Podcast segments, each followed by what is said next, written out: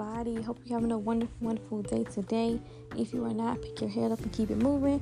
Today is day 18 of the Proverbs Challenge. Let's get into it. Unfriendly people care only about themselves. They lash out at common sense. Fools have no interest in understanding. They only want to air their own opinions. Doing wrong leads to disgrace, and scandalous behavior brings contempt.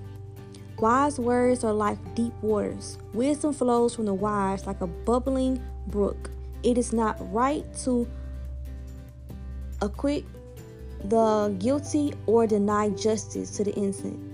Fools' words get them into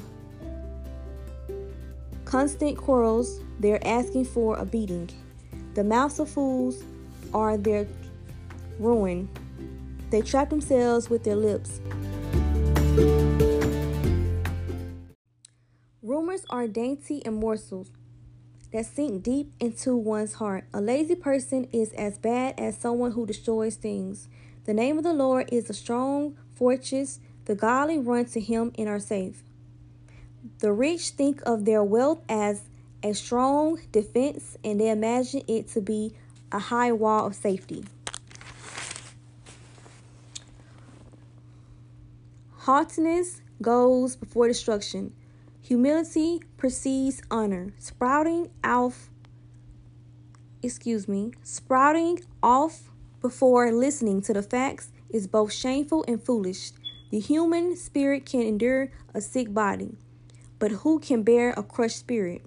Intelligent people are always ready to learn. Their ears are open for knowledge. Giving a gift can open doors. It gives access to important people.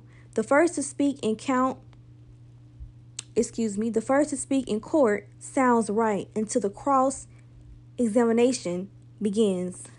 Flipping a coin can end arguments. It settles disputes between powerful op- opponents. An offended friend is harder to win back than a fortified city. Arguments separate friends like a gate locked with bars. Wise words satisfy like a good meal. The right words bring satisfaction. The tongue can bring death or life. Those who love to talk will reap the consequences. The man who finds a wife finds a treasure, and he receives favor from the Lord. The poor please for mercy. The rich answer with insults.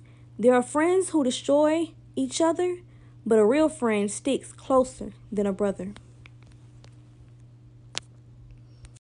Now I will read the explanation. Verse 8 Ignoring rumors and gossip is as hard to do as turning down a delicious dessert. Taking just one bite of either one creates a taste for more. You can resist rumors the same way a determined dieter resists candy. Never ever, never even open the box. If you don't nibble on the first bite of gossip, you can't take the second and the third. Verse 11 In imagining that their wealth is their strongest defense, rich people are sadly mistaken. Money cannot guarantee safety, it can lose its power in too many ways. The government may crease to back it, thieves may steal it, inflation may rob it of all value, but God never loses his power. You can always depend on him. Where do you look for security and safety? Uncertain wealth or our always faithful God. Verse 13, 15, and 17.